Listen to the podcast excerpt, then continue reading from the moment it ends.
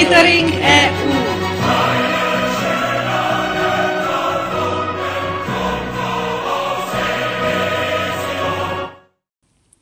Zastoupení Jihomoravského kraje při Evropské unii vám přináší i tento týden ty nejnovější informace o dění v EU. Aktuálně z EU. Pandemie nemoci COVID-19 ukázala nedostatky v celosvětové spolupráci, které by mohla pomoci odstranit nová mezinárodní smlouva v rámci Světové zdravotnické organizace. Shodli se na tom předseda Evropské rady Charles Michel a šéf VHO Tedros Adhanom Ghebreyesus. Návrh již podepsali mimo jiné německá kancléřka Angela Merklová, francouzský prezident Emmanuel Macron či britský premiér Boris Johnson. Pandemická úmluva by podle nich měla zajistit posílení společné odpovědnosti, transparentnosti a spolupráce v rámci mezinárodního systému s jeho pravidly a normami. Dle Michela by pakt mohl také usnadnit cestu k vyšším investicím do výzkumu. Zmíněnou výzvu zatím podpořilo 27 lídrů, zejména evropských zemí, nikoli však Spojené státy, Čína či Rusko. Americká farmaceutická firma Johnson Johnson dodá první zásilku vakcín proti COVID-19 do Evropy již 19. dubna. Pro urychlení dodávky na evropský trh se firma dohodla s několika firmami, které pro ní přípravek v Evropě budou částečně vyrábět a dávkovat do ampulí. Přípravek od firmy Johnson Johnson je čtvrtý, který získal povolení k použití od Evropské agentury pro léčivé přípravky. EU si u amerického výrobce objednala 200 milionů dávek a stejné množství si ještě rezervovala. Během druhého čtvrtletí by tak mělo dorazit přibližně 55 milionů dávek této vakcíny. Tento přípravek je zatím první, který je možné skladovat v běžné chladničce a podává se v jedné dávce, což značně usnadňuje jeho distribuci. Španělsko plánuje použít 50 milionů eur z fondů Evropské unie na zkrácení pracovního týdne na čtyři dny. Doufá, že tak zabrání další vlně nemoci COVID-19. Experiment má trvat tři roky a bude financován z masivního Evropského fondu pro oživení. Peníze mají být určeny jako kompenzace pro 200 středně velkých firm, které budou muset upravit velikost pracovní síly nebo reorganizovat výrobní pracovní postupy, aby přizpůsobili svoji činnost 32-hodinovému pracovnímu týdnu. Mezi argumenty podporující přechod na třídenní víkend patří to, že povede ke větší spotřebě, zejména v oblasti zábavy a turistiky, které jsou páteří španělské ekonomiky. Kritici systému však uvádí, že doba, kdy je ekonomika otřesená pandemí, není nejlepším obdobím pro experimenty.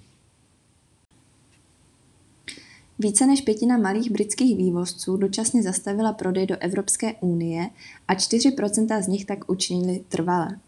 Vyplývá to z průzkumu, který zveřejnil britský svaz drobných podnikatelů FSB. Problémy firmám způsobila obchodní dohoda mezi Londýnem a Bruselem, která vstoupila v platnost 1. ledna. Firmy se musely vyrovnat s novými byrokratickými požadavky a pravidly, což mnohým způsobilo narušení nebo spoždění dodávek. Výzkum provedený na začátku března rovněž ukázal, že více než jedna z deseti firm si zřídila pobočku v EU nebo její zřízení zamýšlí. Slovenská prezidentka Zuzana Čaputová v úterý přijala demisi premiéra Igora Matoviče a pověřila dosavadního ministra financí Eduarda Hegera sestavením nové vlády. Vytvoří ji stávající čtyřčlená koalice, která vznikla po parlamentních volbách konaných v únoru 2020. Výměna Matoviče je výsledkem téměř měsíc trvající vládní krize, při které rezignaci ministerského předsedy požadovala část koalice. Výjezdů z ČR do zahraničí s evropským stipendijním programem Erasmus ubylo loni meziročně asi o polovinu ze zhruba 8 tisíc na současné přibližně 4 tisíce. Pokračovaly hlavně dlouhodobé pobyty, při kterých přitom účastníci v zahraničí strávili jen část doby.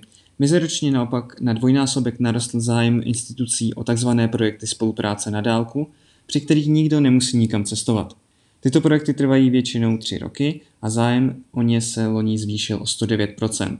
Evropská komise navíc loni v reakci na pandemii rozhodla o zvláštní podpoře projektů zaměřených na digitalizaci či kulturu, který se mohou účastnit školy nebo různé instituce.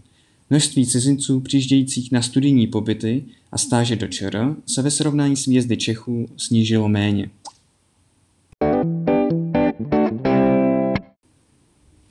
Zprávy z evropských institucí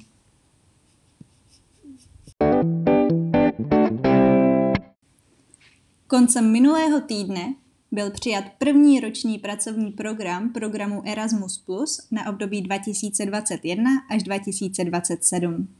S výrazně navýšeným rozpočtem ve výši 26,2 miliardy eur, doplněným o částku ve výši zhruba 2,2 miliardy eur z vnějších nástrojů EU, bude nový a přepracovaný program financovat vzdělávací mobilitu a projekty přeshraniční spolupráce pro 10 milionů Evropanů všech věkových skupin a ze všech prostředí. Cílem je, aby byl program ještě inkluzivnější a podporoval ekologickou a digitální transformaci, jak je stanoveno v evropském prostoru vzdělávání. Erasmus Plus bude rovněž posilovat odolnost systému vzdělávání a odborné přípravy. Bližší informace najdete na našem webu. Platnost vstoupil také program EU pro zdraví EU for Health na období 2021 až 2027, který má zajistit vysokou úroveň ochrany lidského zdraví ve všech politikách a činnostech Unie v souladu s přístupem jedno zdraví. Program je reakcí EU na pandemii COVID-19, jež má významný dopad na zdravotníky, pacienty a systémy zdravotní péče v EU – v peněžním vyjádření jde o historicky největší program EU v oblasti zdraví a finanční prostředky z něj budou poskytovány zemím EU a zdravotnickým a nevládním organizacím. Evropská komise vyplatila šesti členským státům EU 13 miliard eur v rámci šesté splátky finanční podpory z nástroje SURE. Jedná se o třetí platbu v roce 2021. V rámci této operace obdrželo Česko 1 miliardu eur – Belgie 2,2 miliardy eur, Španělsko 4 miliardy eur, Irsko 2,5 miliardy eur, Itálie necelé 2 miliardy eur a Polsko 1,4 miliardy eur. Irsko získalo finanční prostředky z tohoto nástroje poprvé. Ostatních pět zemí EU dostalo půjčky z nástroje SURE již dříve. Půjčky pomáhají členským státům řešit náhle zvýšení veřejných výdajů na zachování zaměstnanosti. Konkrétně jim pomůžou pokrýt náklady, které přímo souvisejí s financováním vnitrostátních opatření, již zavedly v reakci na koronavirovou pandemii, mimo jiné pro osoby samostatně výdělečně činné. Evropská komise je o krok blíže uznání jádra za ekologicky čistý zdroj energie. Expertní orgán komise dospěl po několika měsíčním zkoumání k závěru, že jaderná energie nespůsobuje více škody člověku či přírodě než další zdroje označované za čisté. V pondělí zveřejněná zpráva, kterou kritizovaly ekologické organizace, není pro exekutivu Evropské unie závazná. Komise k ní však může přihlédnout při vytváření systému podpory ekologických investic, takzvané taxonomie, na jehož podrobnostech pracuje od loňského roku. O zařazení jádra mezi čisté zdroje dlouhodobě usilují některé země, včetně Česka. Předseda Evropské rady Charles Michel a šéfka Evropské komise Ursula von der Leyen vyrazí příští týden do Turecka, aby se v rámci snahy o zlepšení vztahů sešli s tureckým prezidentem Erdoganem. Návštěva navazuje na videosummit, při němž se lídry unijních zemí shodli na tom, že pokud se bude Turecko nadále chovat k celému evropskému bloku vstřícně jako v posledních měsících, může dojít například na rozšíření celní unie či usnadnění cest tureckých občanů do Evropy. Pokud však Ankara obnoví průzkum těžby ve východním středomoří či provokace spojené s Kyprem, může EU obnovit odložené rozšiřování sankcí. Zároveň také unijní lídři vedle snahy o zlepšení vztahu či rozšíření migrační dohody hovoří i o otázce lidských práv, v jejíž dodržování má Turecko problémy. Zprávy z činnosti zastoupení v pondělí 29. března proběhla oficiální zahajovací událost k Evropskému roku železnice, které se zastoupení zúčastnilo. Pořadatelem této události byla Evropská komise spolu s předsednickou zemí Rady EU Portugalskem. Diskutovalo se zejména o výhodách vlakové dopravy jak pro cestující samotné, tak pro ekonomiku a klima. Zároveň se probíraly výzvy spojené s vytvářením jednotného evropského železničního prostoru. V úterý 30. března se zastoupení zúčastnilo online konference Představení sady nástrojů pro urychlení bioekonomické strategie. Představení iniciovala Evropská chemická síť regionů a projekt Power for Bio.